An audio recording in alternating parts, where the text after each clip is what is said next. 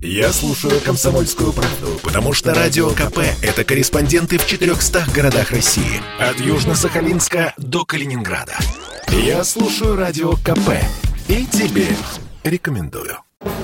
Москва разочарована словами Реджепа Эрдогана, что Турция не признает Крым российским. По словам пресс-секретаря президента Дмитрия Пескова, особенно жалко, что турецкий президент сказал это накануне визита в Россию. Напомню, вечером 21 сентября Реджеп Таип Эрдоган, выступая в ООН в Нью-Йорке, заявил, что Анкара не признает Крым российской территорией. Сейчас, как и год назад, такие слова прозвучали после встречи президента Турции с его украинским коллегой Владимиром Зеленским. Эрдоган принимал принимал президента Украины в только что открывшемся при постпредстве Турции Доме турецкой культуры. У Анкары большие планы на продажу оружия Киеву. Турецкие беспилотники, к слову, уже были замечены в небе над Донбассом. Так что и антироссийский демарш, и оказанные почести накануне переговоров вполне могут быть заложены в стоимость новых контрактов, о которых шла речь. Военный эксперт Виктор Мураховский рассказал, что турки заинтересованы в продаже продукции своего ВПК Киеву.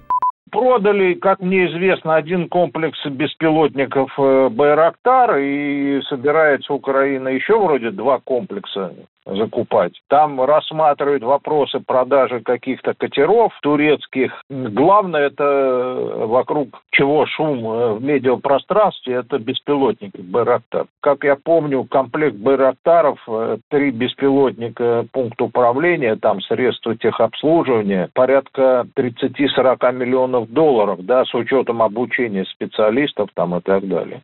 Официальный представитель МИД Турции Танджу Бильгич двумя днями ранее в почти тех же выражениях, что и Эрдоган, высказался на тему полуострова. Анкара не признает результаты минувших выборов депутатов Государственной Думы в Крыму. То есть это не экспромт Эрдогана, а позиция его правительства. Есть и другие причины, почему звучат эти заявления. Они более глубинные. Обвиняя Россию в аннексии Крыма и нарушении прав крымских татар, руководство Турции последовательно реализует доктрины неоосманизма и пантюркизма в своей внешней политике. По-другому вести себя Анкара просто не может. Такое мнение высказал доктор политических наук, профессор Крымского федерального университета Александр Ирхин современная Турция выстраивает свою внешнюю политику на основе двух главных своих векторов. Это пантюркизм, отсюда защита всех тюркских народов, единение всех тюркских народов, создание такой организации, как Тюркский совет – это постсоветская э, Центральная Азия плюс Азербайджан. Второе направление, кроме пантюркистского, это панисламизм. Турция позиционирует себя защитником всех тюрок и защитником всех мусульман.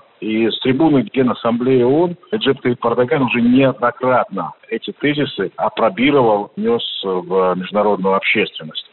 Слова Эрдогана об аннексии Крыма пришлись по душе в Киеве. Как сообщила пресс-служба президента Украины Владимира Зеленского, он поблагодарил своего турецкого коллегу за высказанную позицию. Через неделю планируется визит турецкого лидера в Сочи на переговоры с Владимиром Путиным.